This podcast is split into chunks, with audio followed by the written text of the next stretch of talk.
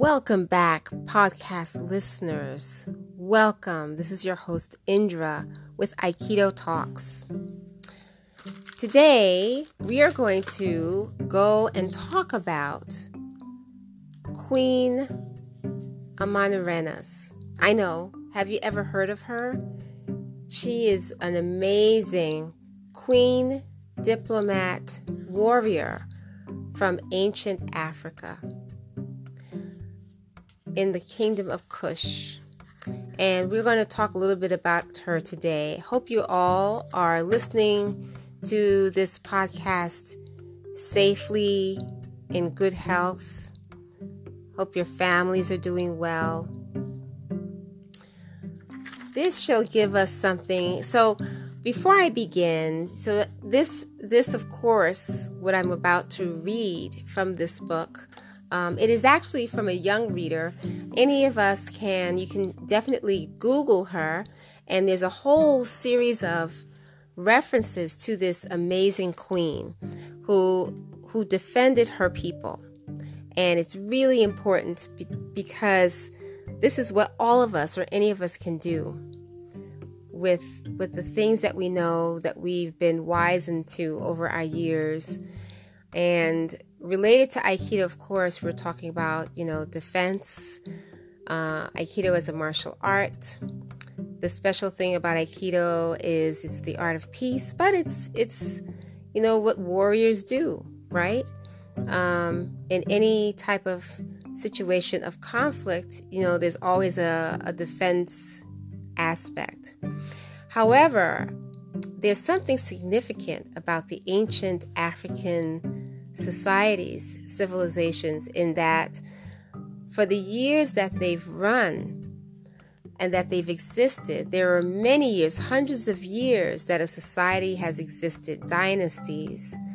Um, and it's because of the foundational currents of the land of just of fairness so that everyone in the society thrives Ergo, many, there were certain people in the society who were the scholars or people who were the learned who were able to do these things and to impart across the land.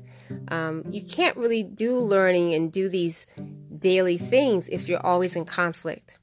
Um, and this is what I've learned in reading about history when you when you see the details of what's happened in the past and what are the answers for our future as human beings on this planet.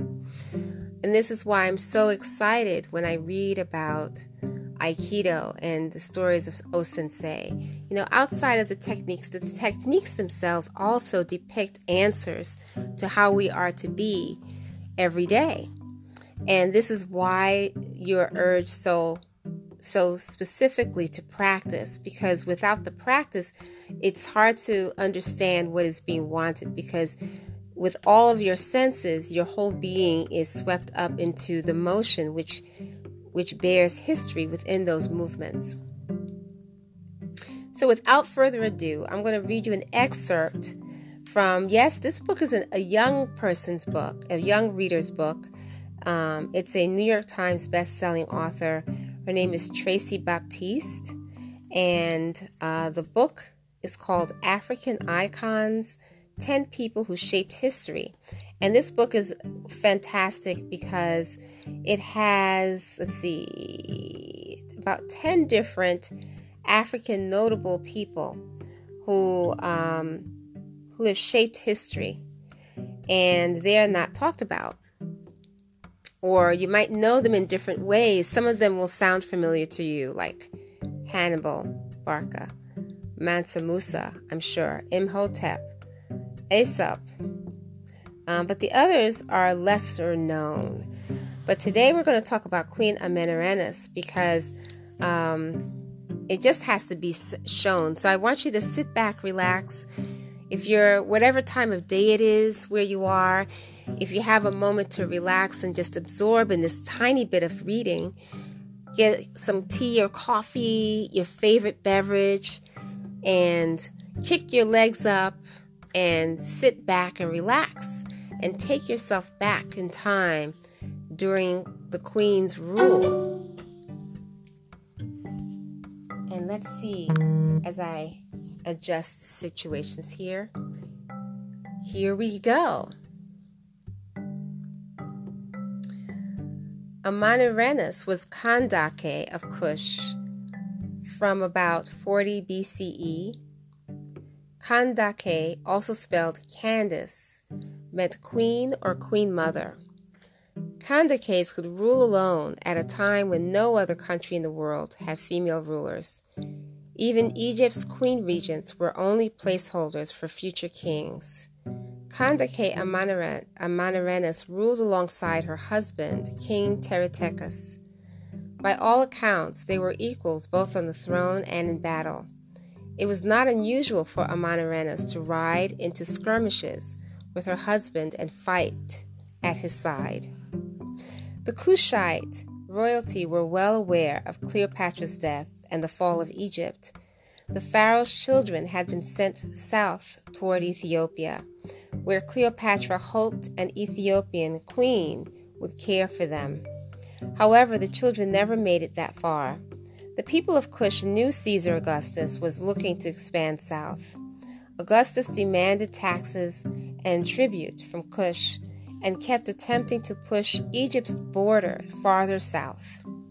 Skirmishes between Roman Egypt and Cush left the border in constant contest. Fortunately, the Cushites also knew that Rome had been had other border problems. Arabian troops were marching on Roman lands. It was just the distraction Cush needed. In 24 BCE, after five years of fighting at the border shared by Egypt and Cush, Caesar Augustus had to turn his attention to a campaign in Arabia. Amanirenas and Teretekes used the opportunity to strategize about the best way to protect their kingdom. When the Egyptian prefect Cornelius Gallus left Egypt with a portion of his troops, Amanirenas and her husband saw their chance. They mounted a preemptive attack against Roman Egypt. Now, I'll pause here for a minute. Don't you notice how interesting this is? That the king and the queen, but they are working as a team. So, this is something excellent for us in this modern time to really note that this couple, it was a couple that was quite successful working together as a team. Let's continue. The king and queen rode north with their army, bringing the fight to the Egyptian cities of Syene and Philae the attacks were a surprise to the Romans, but Roman troops were disciplined and deadly. They struck back, not content to sit on the sidelines, call the shots. Calling the shots, both Amanirenas and Teretekes fought in the thick of the battle. In one of their early clashes, the king was fatally wounded. Undaunted, Amanirenas had her son Akinidad join her on the battlefield. Together, they led their army to victory, destroying the cities of Syene and Philae. They took prisoners and defaced statues that Augustus had erected to himself as they went. Victorious and defiant, Amanirenas had the prisoners of war fed to her pet lion.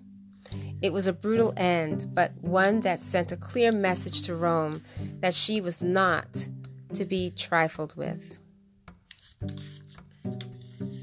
Let's move forward a little bit more. The Roman governor Gaius Petronius retaliated after the Kandakes attack, another attack. He amassed 10,000 men and 800 horses. Once again, the queen rode to face the Roman troops. Once again, she fought in the thick of the battle. This time, in close combat, she lost an eye for her efforts in close combat. Man, she was a bad bitch, huh? Well, the injury didn't stop her. But afterward, Petronius began to refer to her as the one eyed Kandake. After this attack, Amanirenas and Petronius attempted peace talks in the city of Dakka on the Egyptian and Kushite border late in 24 BCE, but they were unable to reach a diplomatic solution. The fighting started up again just outside the city. This time, her son Akinidad was struck down as he fought alongside the Cushite troops. He was taken away from the battle and into the city to be cared for, but his wounds were fatal. And I move forward into this. There's a lot to read, so I urge all of you to pick up this book, just to read something about her. We can learn something from her rule. Amanirenas negotiated the Romans' retreat out of Cush, got Augustus to rescind his order to tax the Cushites, had the Romans help to rebuild the buildings and temples they had destroyed, and agreed that the Cushites would have free passage to Egyptian temples since some of their people believed in many of the same gods. In the face of everything, Amanirenas would maintain the pride of Cush. But that wasn't all. Cush would now trade with the Romans and carry on the already existing trade agreements with Roman Egypt. It was quite a coup for Cush, given that the Romans were already existing trade agreements with Roman Egypt. It was quite a coup for Cush, even given that the Romans were already entrenched inside the Cushite kingdom. How did she do it? The Cushite part of this history, written in their own language of Mero, Mero, Meroitic script, is still yet to be deciphered. The answers are there in their own words. Until then, we can only surmise that Amanirenas was as skillful as negotiating as she was at battle. As a show of good faith, Amanirenas returned to the Romans some of the statuary that she and her forces had taken at Philae she did not return all the pieces, however. The bronze head of Caesar Augustus remained beneath the stairs of the temple, where it would be trampled daily. The Romans had no idea that she had the piece, and certainly not that she was ish- using it to insult their leader. Amanirenas increased the wealth of her kingdom by expanding Cush's existing trade network to include Rome. Cush's strength in trade grew and the next three Kandakes benefited from Amanirenas' decisions. Each one reigned over Kush that had more wealth than the one before. The most prosperous period came just after the turn of the millennium, when Kandake Amanitore ruled from 1 to 25 CE. In another piece online, if you Google, they also mention or just remind us that, as you see displayed in what happened, she was such a great negotiator that she was able to have her her people for hundreds of years after live in peace. Um, she was a fierce fighter, but she was just. Um, of course, in in times of disruption, you have to show your your power. You just can't say, "Oh, maybe later." No, you can't do that. You have to do these things because it sends a clear message of what you're committing yourself to do.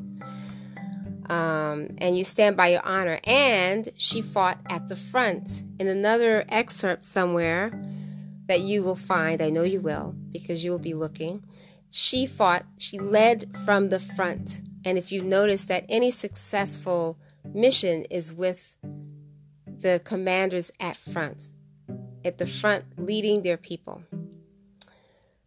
Now, how many times can we do this for ourselves and the people that we know? Let's take a break and then I'll come right back.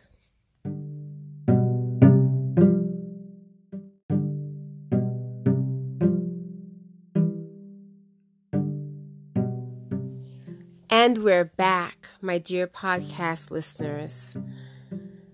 So, what a tale about Queen Amanirenas, or rather Kandake Amanirenas, African Queen of Kush.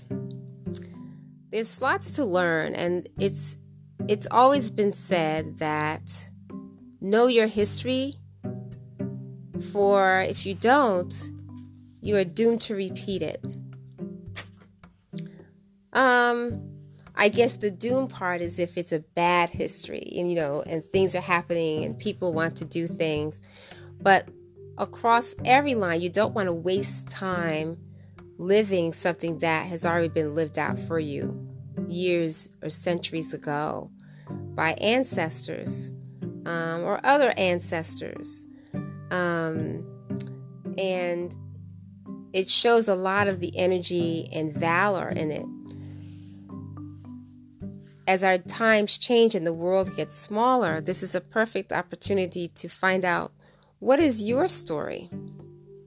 What is your story? What is your history? What did your ancestors do?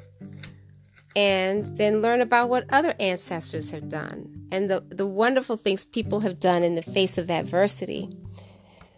But this is so amazing because this is this is the blueprint for how things can be successful. Yes, you can be you can be a raw warrior and an exquisite diplomat at the same time. Right? Right. This is possible, and this is not the only one. She had queens after her who ruled, and the societies after her of Kush became wealthier over time. How about that? So, can we say that this is impossible later in this highly technologi- technological age? Can we say that? Well, there's something that needs to be said, and I think a lot of it has to do with not knowing the history. So let's begin Let's begin to explore and find out the wonders of, of humanity and hold up those stories and, and speak them out loud because this is the answer for everyone. No one has to suffer to live a good life. Life is short as it is. You know, we don't know what happens afterwards. How about if you were having to come back? Don't you want to come back in a better place? I think we all do. You don't have to answer it because we know the answer. Again, I I invite you all to, you know, Google this amazing woman, an amazing ancestor of Africa and and her husband. So for those of you who are talking about couples, look for someone who can be your true partner. This is a good example look what they did. You know, they they she and her husband got together and they figured out what strategy to do next. We need more of those type of stories too, right? How we work together. And their son was involved too. That's an amazing family.